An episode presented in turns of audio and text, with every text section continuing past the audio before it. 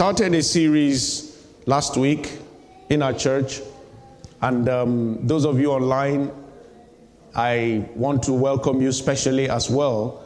I know that um, the Lord is reaching you right where you are.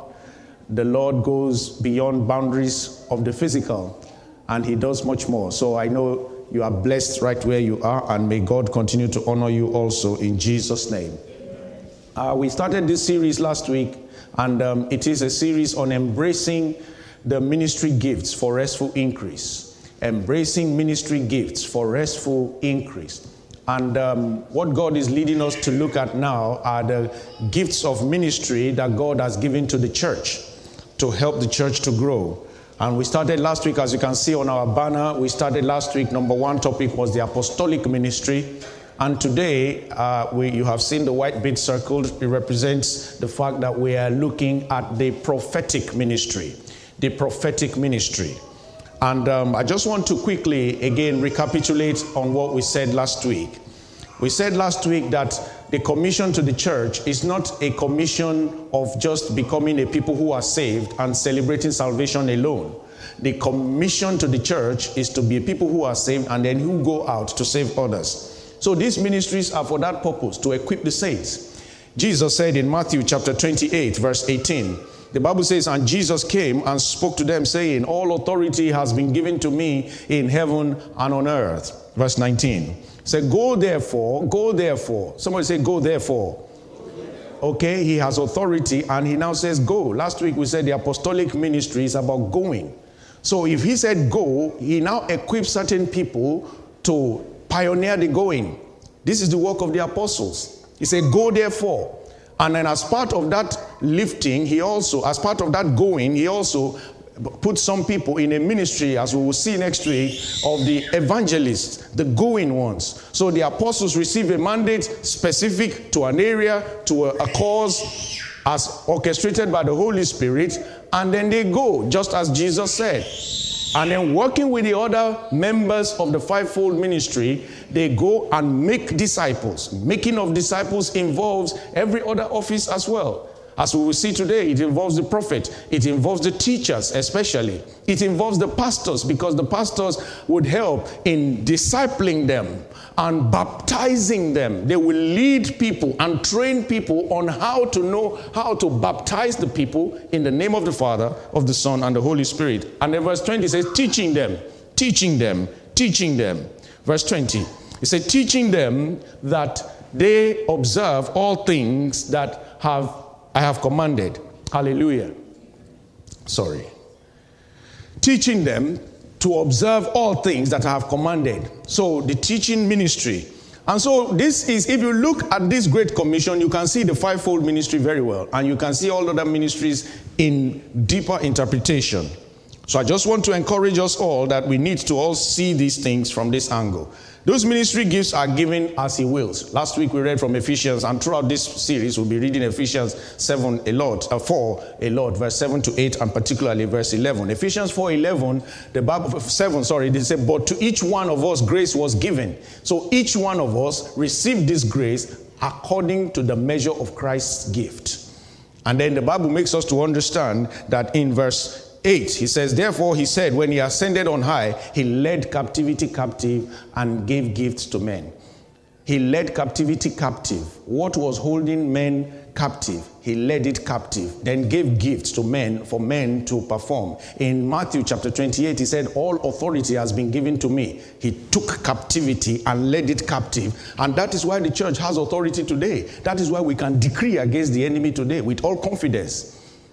He shows up, but we know that he has been made a captive already. So the Bible says he led him captive. Verse 11, now, very, very importantly, he said, And he himself gave some to be what? Apostles? Some. Somebody say some. Prophets, and then some. Evangelists. Somebody say some. Evangelists, and then some. Pastors and teachers. Somebody say some. The word some there simply means that as he decides, he calls people to function. Sadly, we have a world today where people are calling themselves. People are calling themselves into ministries God has not called them into. And that is why we see the charade that we are seeing all over the world today. That's why we see the drama that is being performed all over the place today. Because uncalled people will have to do something. And so they stage something that looks like what they think it should be. But the called people do what the Holy Spirit said they should do. And then we see the evidence also. The Bible says he gave some to be apostles, some. So we function in whatever he has called us, and we, we function in reverence. And the ministry that he has called us, verse uh, 12, says it is for the equipping of the saints for the work of the ministry. For the equipping of the saints for the work of the ministry. It is not for a demonstration of show. It is not for carrying titles, long titles against our names and flashing business cards that say, I'm prophet, evangelist, doctor, Confucianist. it's none of those things. It is for the equipping of the saints. So, whatever that office is, it is for equipping. So, everyone who recognizes that they are in any office must be asking themselves on a daily basis how am I equipping the saints? In the body, in the local congregation I belong, in the ministry I've been called. How am I equipping the saints? Now, there are many people who say that they are called to be evangelists today and they belong to no ministry. They are not submitted to any church whatsoever. That's not wrong. That's not right. Sorry. That's incorrect. Because the church is the center, the church is the sending arm, the church is the sending unit, the church is the functional unit that Jesus said he would build. He didn't say, I will build my ministries and the gates of hell will not prevail against it. He said, I will build what? My church. I will build what? My church. I will build what? My church, and the gates of hell shall not. So, whoever you are, apostle, prophet, evangelist, pastor, teacher, whoever you are, you must belong to what Jesus is building. Don't stay on your own. You can't be built by yourself. You are not enough to be a church. There is an entity Jesus said is his. It is called the church. The church. He said, I will build that and the gates of hell shall not prevail. So, whatever your ministry, you must understand. Last week, I explained to us how the fivefold are represented on our fingers. And I believe most of us got the picture clearly. That on our thumb, we have the apostles who govern. And on our index finger, the first finger, we have the prophets who we're looking at today. And we said their work is to keep guiding. They guide. Governing, guiding. And then we have the tall finger, the second finger, who are people who are called the evangelists. And we said their work is going further and gathering. They have a gathering ministry. They go forth to gather, go forth to gather.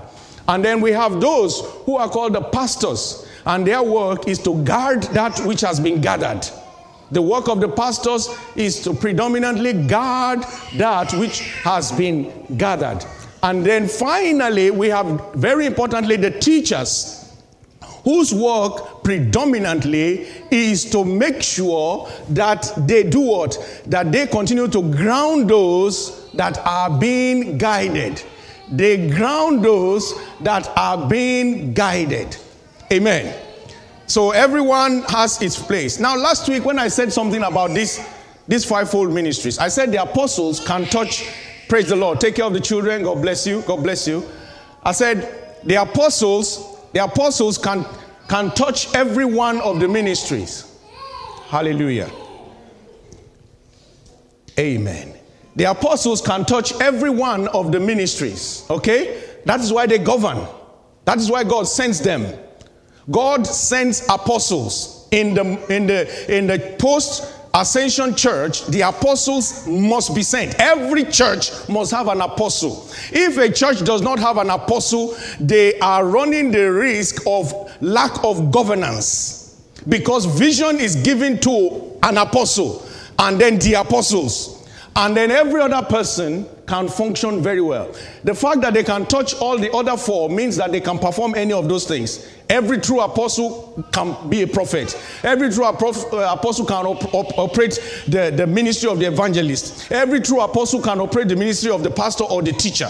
That's why many people called pastors today are actually apostles.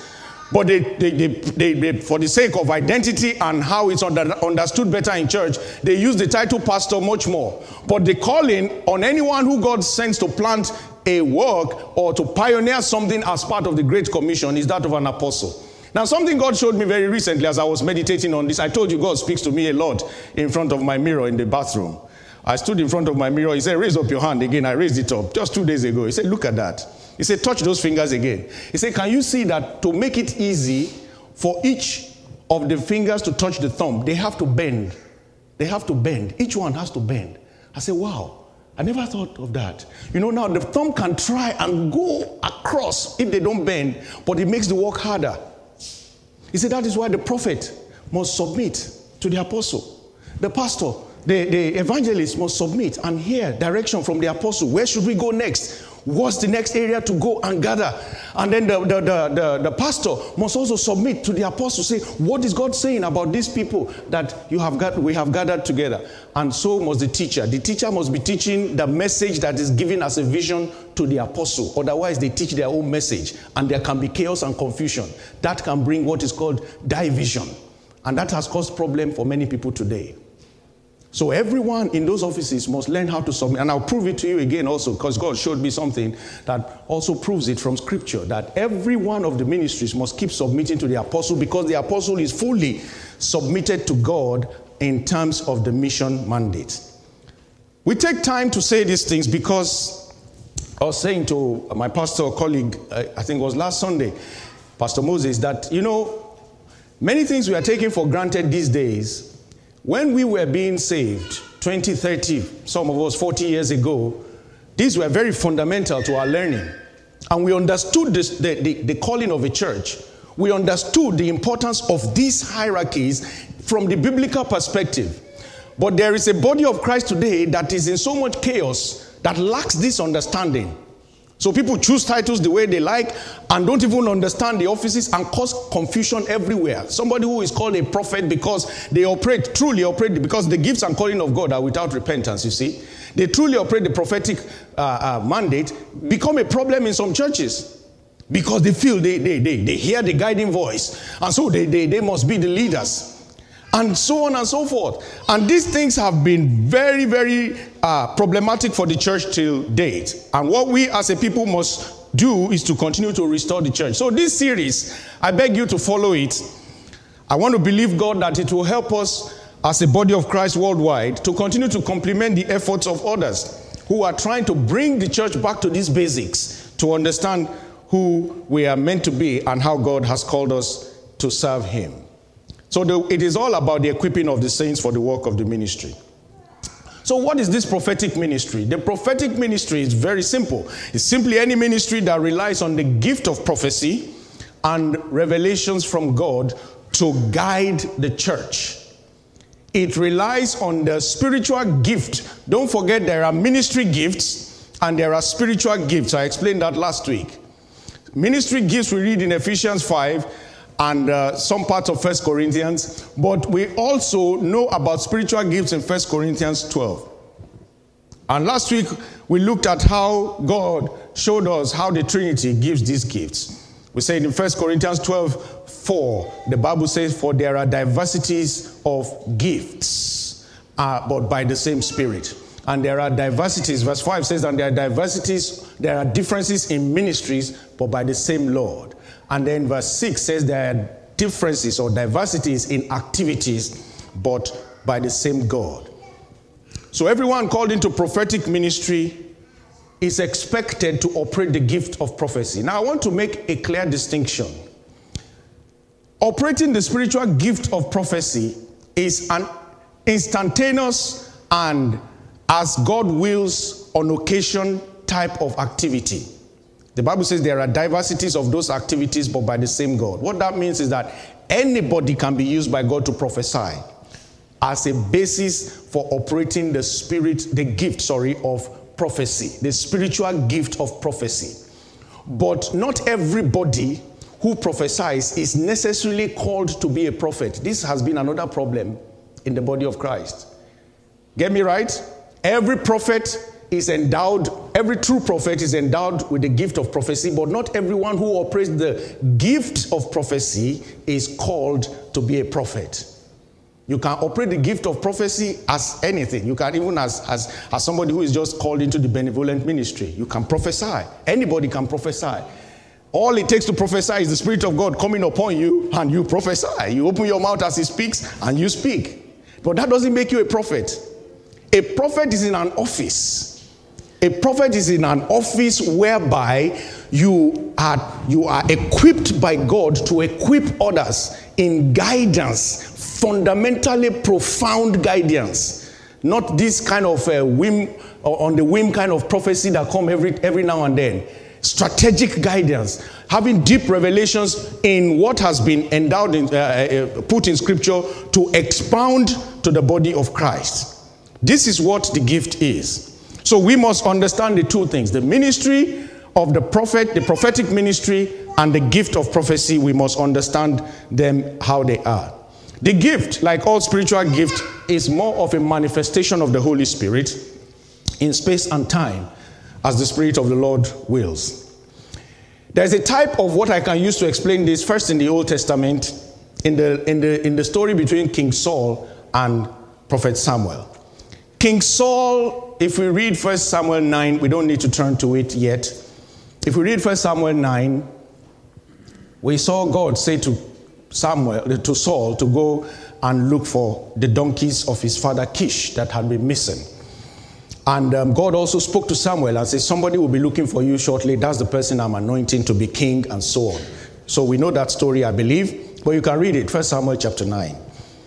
And um, later on, God found him, and uh, first go to First Samuel 10. Go to First Samuel 10. The Bible says, after Saul, Samuel anointed Saul to be king, when he was leaving, they came to a hill, verse 10, 1 Samuel 10 10. They came to a hill, and there was a group of prophets to meet him. And the Spirit of God, somebody say, and the Spirit of God came upon him. And he prophesied among them. Just to distinguish the gift of prophecy. The Spirit of God came upon Saul and he prophesied. And when he prophesied, look at verse 11. Verse 11. The Bible says, And it happened when all who knew him formerly saw that he indeed prophesied among the prophets to make distinction that even though he prophesied, he wasn't a prophet. And they said, The people said to one another, What is this that has come upon? what is this that has come upon? Son, the son of Kish. Is Saul also among the prophets? And we all know that he wasn't a prophet. So what I'm trying to say there is we can see clearly. But look at 1 Samuel 9. Go back to 1 Samuel 9, verse 6. This is a prophet. He said, and he, this is about Samuel now. And he said to him, Look now, there is in this city a man of God, and he is an honorable man. Honorable man. I'm going to emphasize that in the ministry of a prophet very shortly. He is an honorable man. All that he says surely comes to pass. Somebody say, All that he says none of his words fall to the ground. That is a prophet. He said, All that he says surely come to pass, so let us go there. Perhaps he can show us the way that we should go. And so we know they met him and he took them and uh, to where the, the, the donkey was and all that and all that. So the prophet is called by God to occupy this office of providing guidance. In the Old Testament, God raised up prophets, many of them, to encourage and rebuke the nation of Israel. And we know the nation of Israel has always been a type of the church. God called many of them, whether they, it was time they were rebelling or it was time that they were just, you know, going off course. The nation of Israel were rebuked by many prophets. We have prophets like Nathan. Nathan was very prominent in the days of David. Remember that Nathan was the one that God used to help David to uh, uh, understand when he sinned. Nathan was the one that was used to help David understand when he sinned and uh, also to, to make him see that he had gone off course. Then we have other prophets like Isaiah. Isaiah we revere a lot. Isaiah was a prophet that had the greatest revelation about the coming of Jesus Christ, undeniably. Very, very deep insight into what was going to happen 4,000 years after he was living. Very, very phenomenal stuff. And then we have the likes of Jeremiah. Jeremiah was a man that God used also to correct the leaders in the land and the so-called prophets that were that were going off course and doing what they wanted to do and so on. Then we had Hosea, a very special prophet that God used to show Israel the, the state of their, their waywardness by causing him to go and marry a harlot and uh, uh, that, that, so that he can see and experience what he was experiencing as God when his people had gone a whoring and so on and so forth. We had Amos, we had Micah, we had Zechariah. All these were prophets that God used in various prophetic ministry, ministries in their time. Of course, we have Elijah, Elisha, and so on and so forth. So the calling of prophet in that dispensation, somebody said that dispensation. You see, one thing the body of Christ must understand with God is about dispensations and precepts. Last week I said God never changes principles. Principles have been the same when John chapter Genesis chapter 3 when he said to the Satan to Satan that the son of the woman will bruise your head a principle was set in place about the coming of Jesus Christ. And we are still on that principle till today. But to get to that principle from from when it was spoken to where we are today there was tabernacle there was temple there was all those things that took place. Precepts changed. So God changes precepts as he chooses but he never changes principles. Never God is the same yesterday, today, and forever. So, in the olden days, in the Old Testament, God raised up those prophets to encourage and rebuke the nation of Israel when they were in trouble. But in the New Testament, the calling of a prophet is slightly different. The calling of a prophet is still in the same line, but the precept in which they are to engage and to manifest is different now. And we will look at that in scripture. So, the calling of a prophet is not just about what it used to be to speak for God. Nobody now should be speaking for God. Everyone now has the Spirit of God. Everyone who is born again now, as many that received Him, He gave them what? Power to become the sons of God. Those of you that have children here, do you like it when one of your children comes to speak to you on behalf of the other one? What do you say to them? One comes and says, Ah, my brother said he, he wants chocolate. What I ask is, is it your brother that wants it or you yourself? oh, we had a very funny experience with our sons when they were very young, very, very young. I'm sure they will forgive me for sharing this story. Um, we, were, we were finishing a service, some, this is almost, uh, I don't know, 2003 ish. No, no, no, no, 2002, very early 2002. Many years ago, 18 years ago. They were young four years and one year, something like that. Barely one year. And um, the eldest son, we were driving on Penn Road in Wolverhampton, and um, we drove past, those of you that know Wolverhampton, on Penn Road as you come off uh, the, the main roundabout going into Penn, towards Penn. To your right, there's been a, there's been a McDonald's restaurant there for long. How many of you know that place? Okay, those of you from the area would know. So, anyway, there's a McDonald's restaurant there. And uh, just when we were driving past, our eldest son, he was just about three years. He looked at the, the one that could not even talk, the one year old that could barely talk. He looked at him. He said, Tosin, I have told you I don't like Burger King. I like McDonald's. Me and the, the mother, we paused for like 10 seconds. We didn't know what to say. We looked at each other. We were, we were short of words. How can a three year old play this kind of thing to us? so after some time, I mustered some courage and I looked back. I said, Toby, this statement is not for Tosin at all. From all indications, you are telling us you want to go to McDonald's. but he looked at the boy and said, Tosi, I have told you I don't like Burger King. I like McDonald's. and we were driving past McDonald's.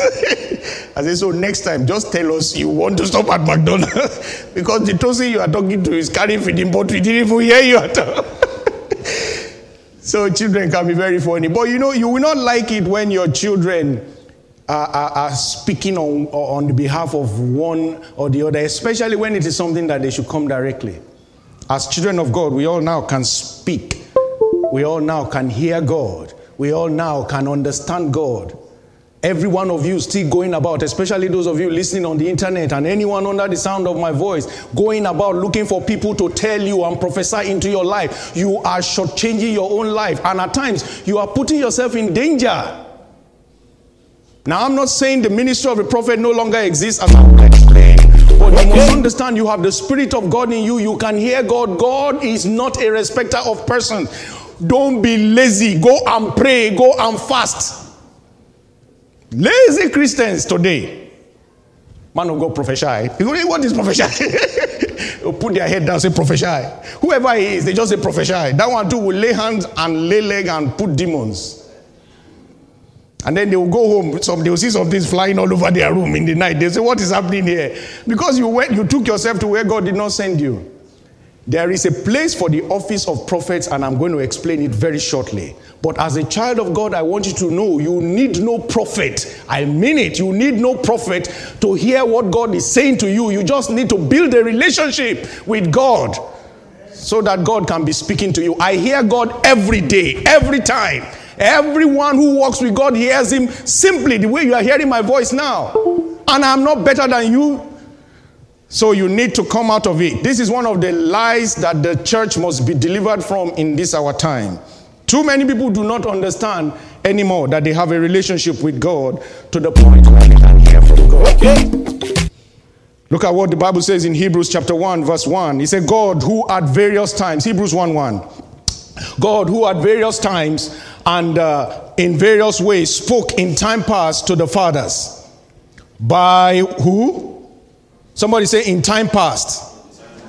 Now that's the Bible now. That's not my word.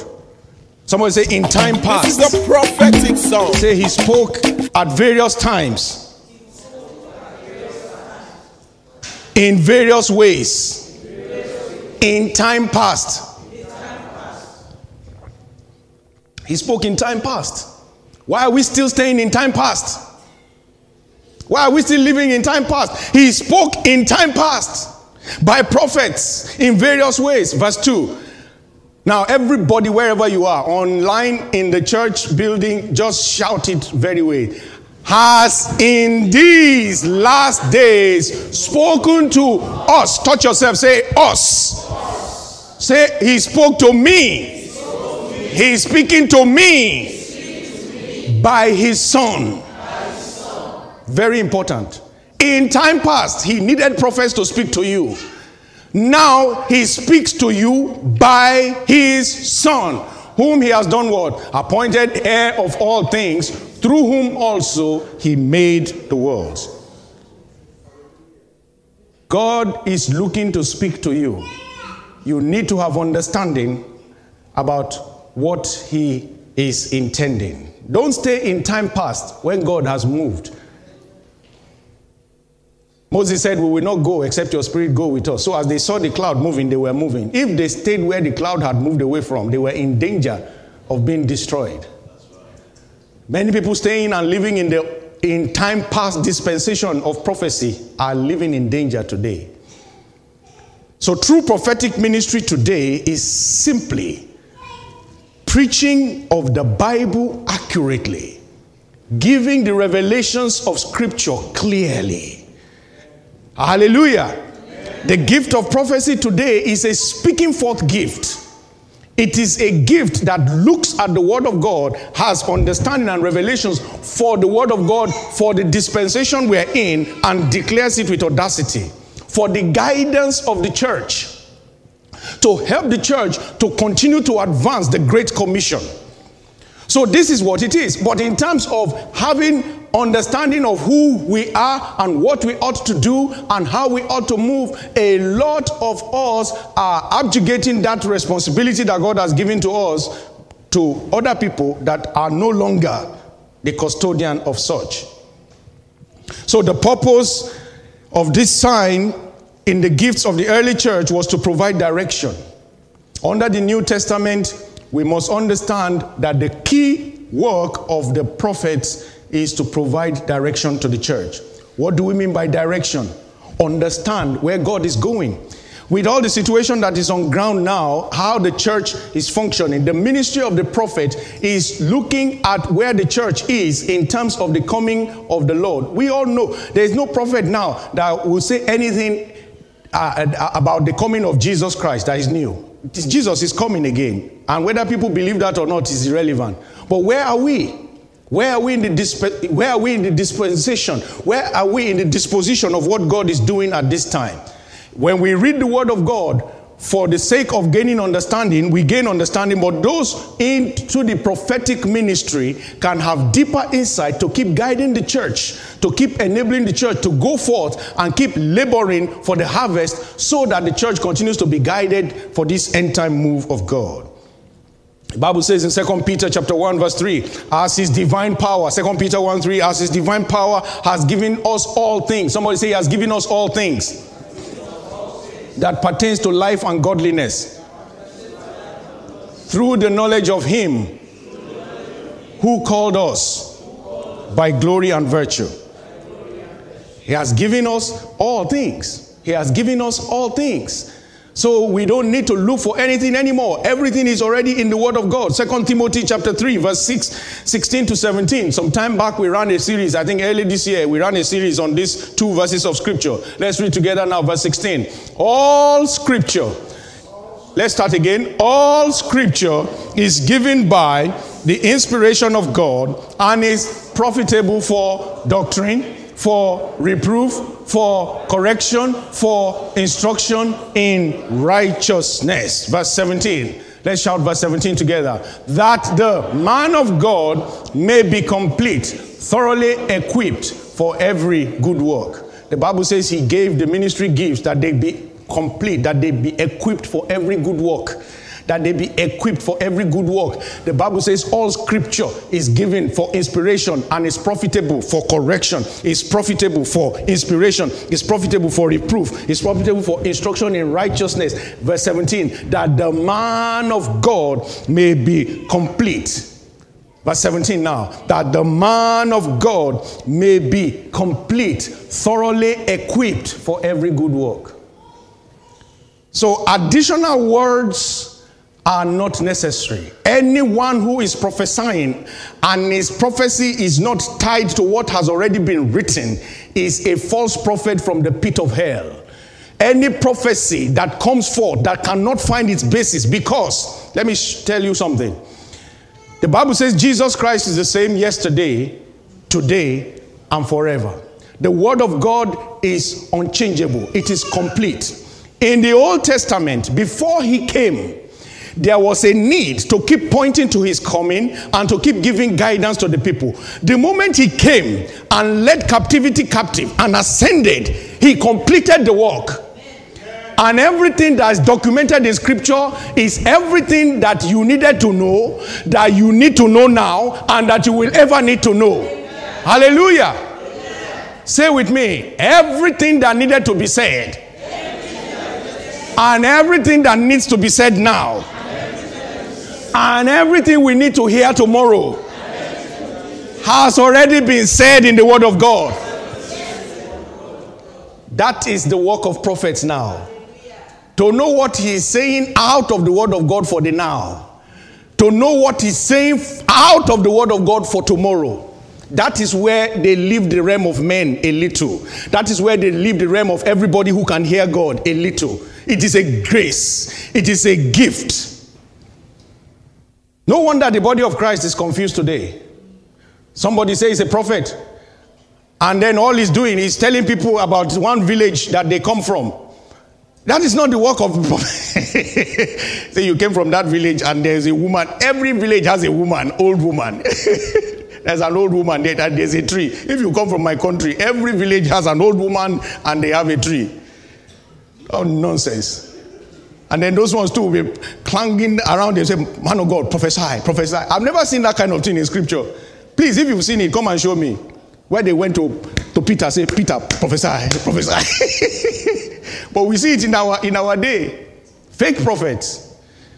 Fake prophets. They put people in coffin.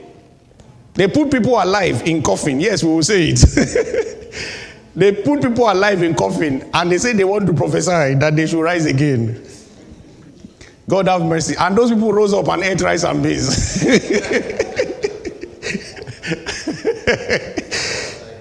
and died again. God have mercy. All this nonsense that is going on around the place must stop. The way we're going to stop it is to keep teaching the word of God and to keep making people more confident. I, I, I, it saddens my heart when I see 5,000 people, 10,000 people gathering, listening to these kind of lies. Somebody using photo trick on, in, on, on, on, on, on video and saying that angels were appearing in the church and people clapping. Somebody took an iPad and showed the photo that they had taken before and said that that is the photo of a child. Somebody, and you could even see, even the people who edited it showed how the finger was, was, was bringing out the photo from the, from the gallery in 20 that was 2017 or something like that. Nonsense. The body of christ must be delivered from these hypocrites and those who are just wishing to tarnish the name of our god. The lord will continue to raise a standard. And that standard will be raised through you and i. And everyone who has determined that in this end time we will not miss god in jesus name. So the prophetic office must be kept honorable the Bible says honorable, honorable man. He was an honorable man when he talked about Samuel. It must be kept honorable through integrity. It is a high calling that must be devoid of greed and corruption. I want you to look at the life of Samuel again. First Samuel chapter 12, when Samuel was rounding up his ministry. Verse 3.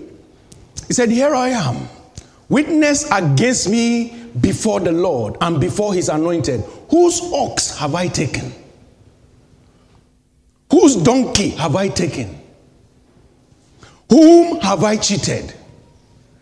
Whom have I oppressed? Or from whose hand have I received any bribe with which to blind my eyes? He said, If there is any, I will restore to you. Look at what they said to him in verse 4. Verse 4. He said, and they said, You have not, let's read verse 4 together. And they said, You have not cheated us or oppressed us, nor have you taken anything from any man's hand. Verse 5 says, then, they, then he said to them, The Lord is witness against you, and his anointed is witness this day that you have not found anything in my hand. And they answered, He is witness. Oh, if only we can have prophets like this again. Men of God who serve not because of what they want to get from people we have prophets today that will not prophesy anything until they, they, they take money off people. We have so called prophets today who are brandishing themselves as prophets, and what they are just doing is, is, is, is speaking into the pockets of people to bring out money. God said, Such people he will judge. Samuel said, Let the Lord be witness against you. You have not found such in me. May God continue to raise honorable prophets again in the name of Jesus.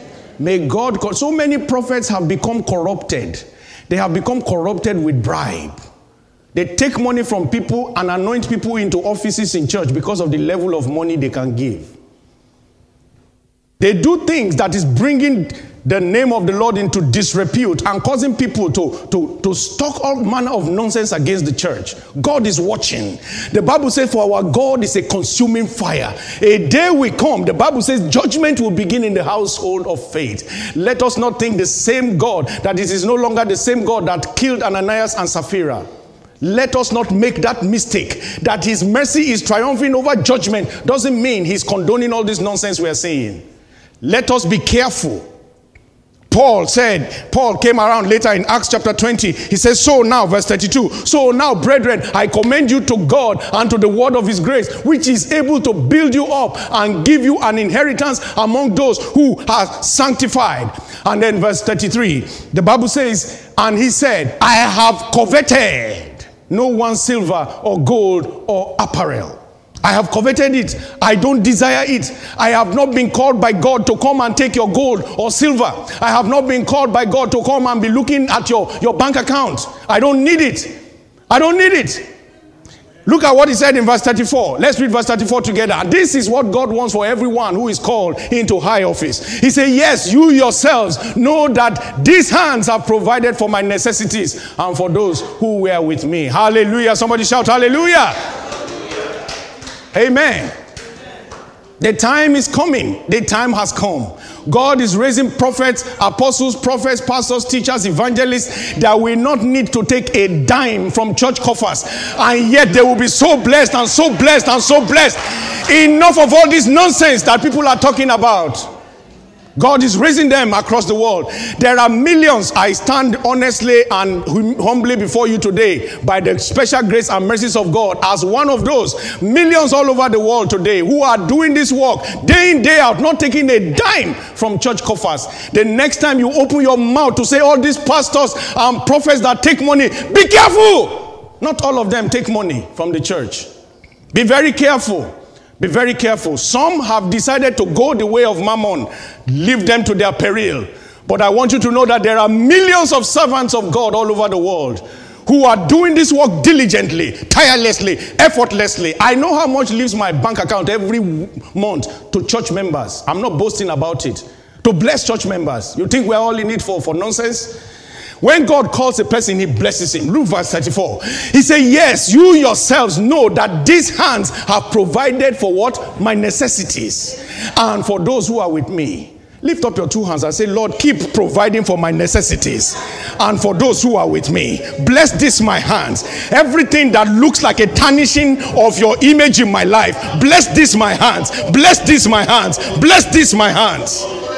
Bless this my hands.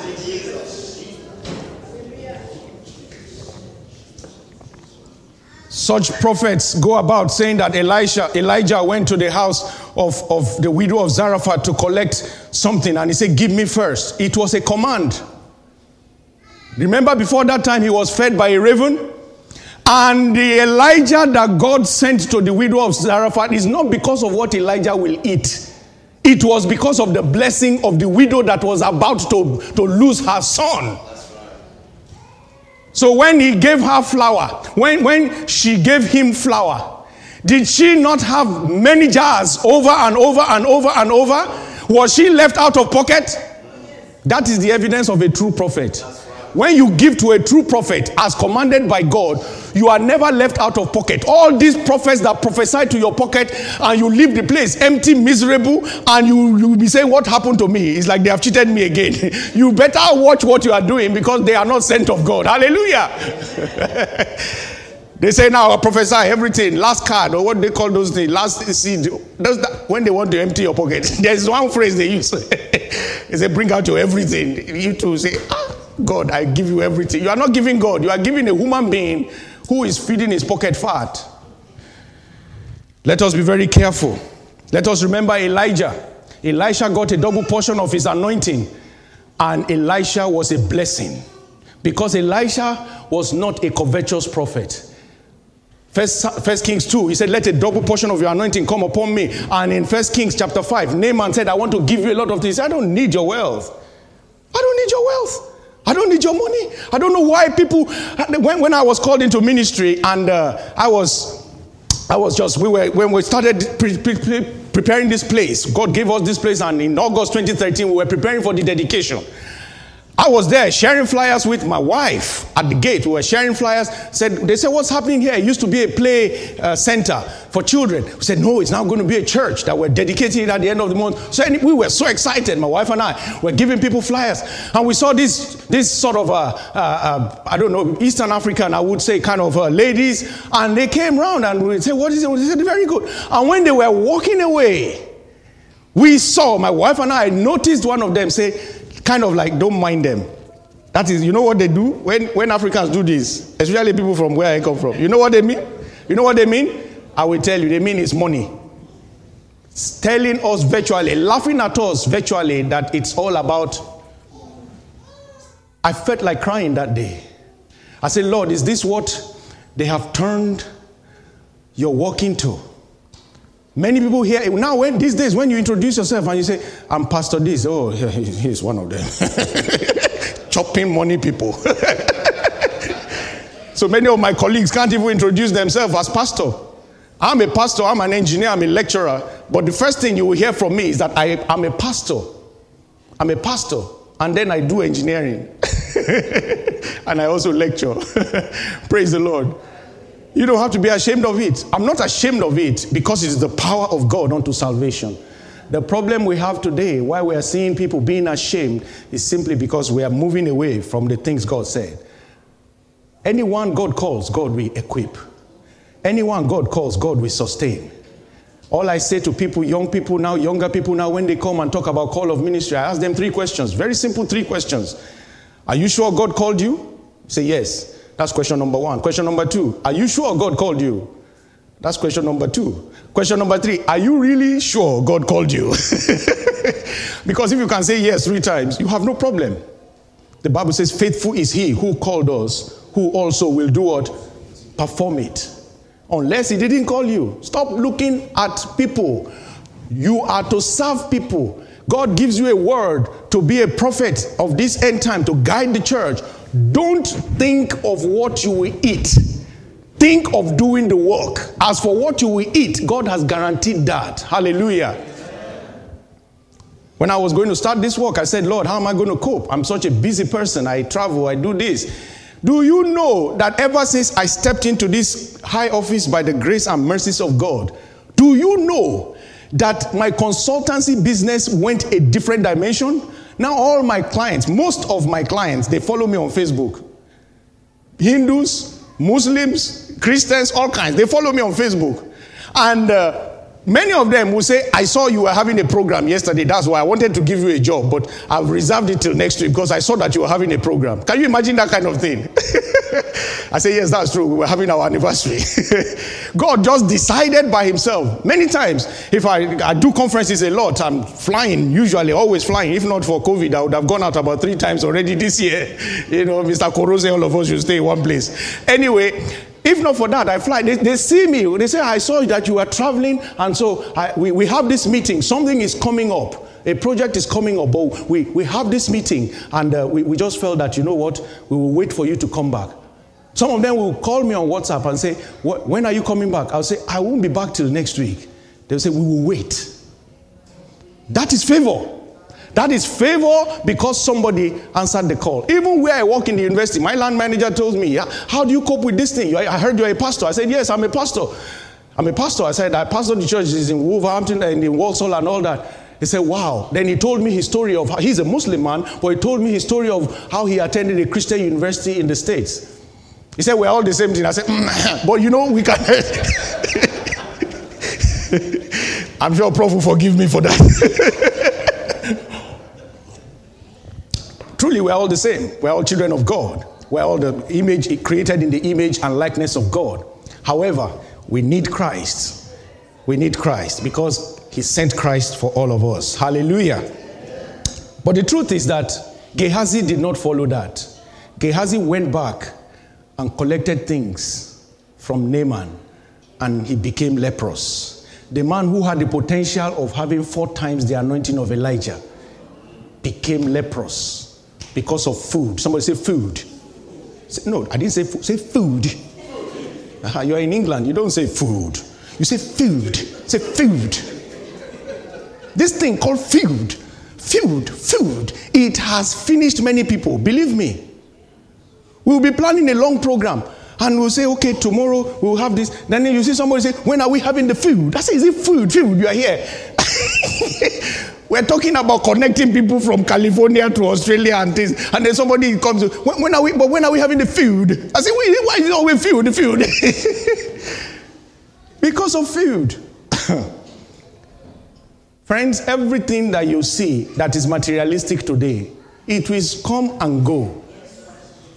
I used to have a car when I was a young engineer in Nigeria, late 90s, brand new 406 Peugeot. There were only two of it in the, in the town I was living there, 1997 98. When I sat on it, I felt like a king because there were only two, myself and my boss, that time. In a small town like that, everybody knew us. Mine was red, his was blue. It was lovely. I can't find any 406 on the street again. If you are driving one now, you will say, ah, that my car is very old. Everything you see today, all those cars we park outside, they are beautiful, but give them five years. You don't want to touch them again. You are looking for another thing. Don't go in pursuit of things. Keep pursuing God. Stay in your office. God will keep giving you things. I say, God will keep giving you things in the name of Jesus. My son drove me down to London yesterday. We, I needed to go for a meeting after our workers' training, and I didn't want to be too tired for this morning. I said, Son, do you fancy driving me today? He said, As long as it's your car. I said, Okay. I said, Take me along. And when we were coming back, I was telling him how I never imagined that I could use certain things in life. That when I was a child, I saw those things as people, like things that people use that, you know, were very far from what I could have imagined.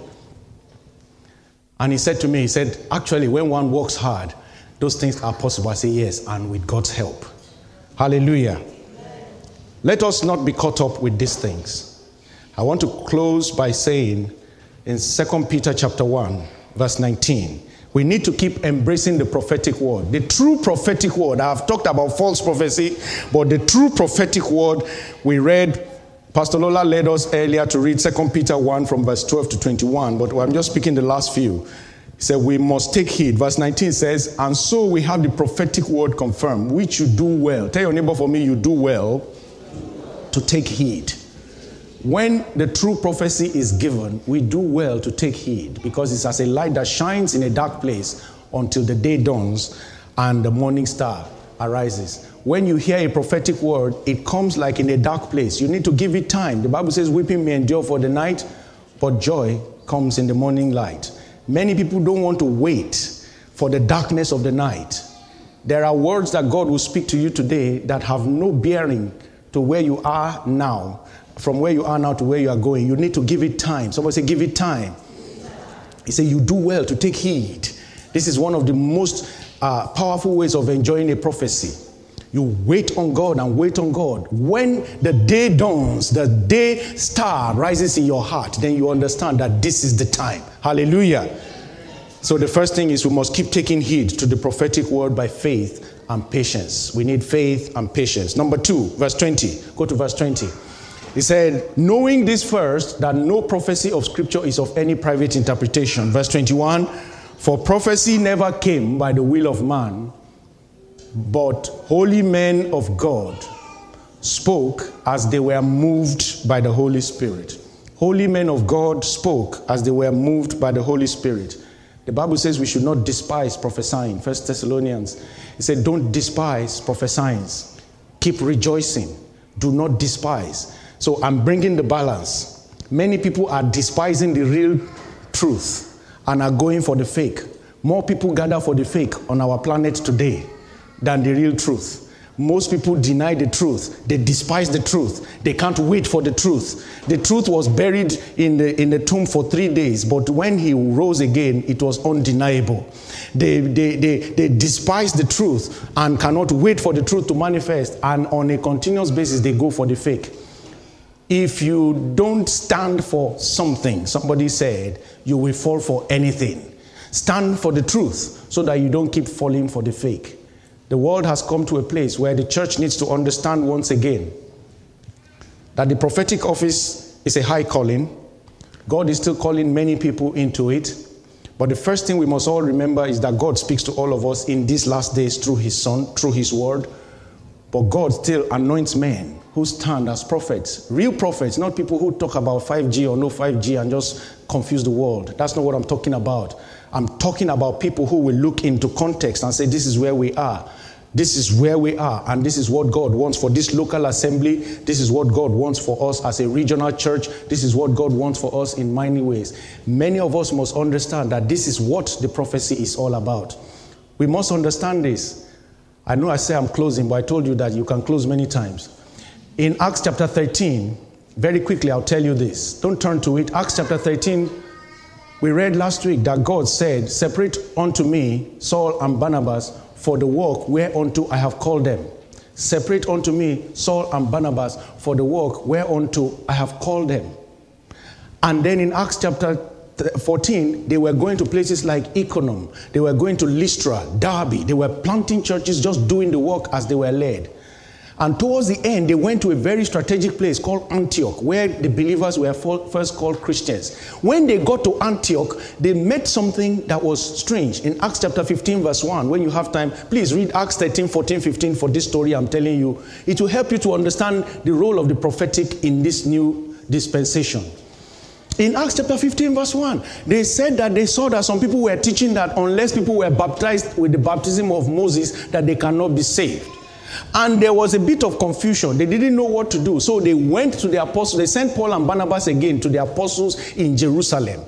And when they got there, there was argument. Yes, no, yes, no, yes, no. Until God raised one of them called James.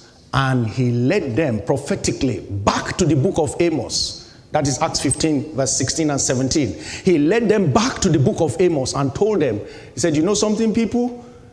Amos had already prophesied that the time is coming that the Gentiles will be saved. We cannot deny that the Gentiles will also come, that it will be a new tabernacle. We cannot deny. What we now need to do is to make sure that they don't go back in their Gentile ways. It was that prophetic mandate that saved the church from confusion. This is the work of the prophet in our modern day. Not to be causing confusion, but to be making sure that the church is not confused. Hallelujah.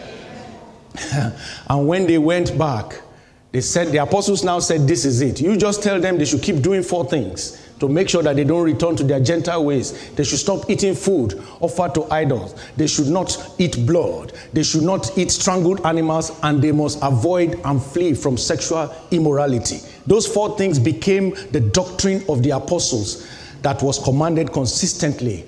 And we saw that that helped the church to remain one entity till today. I want every one of us to understand this. The prophetic mandate is a high office indeed.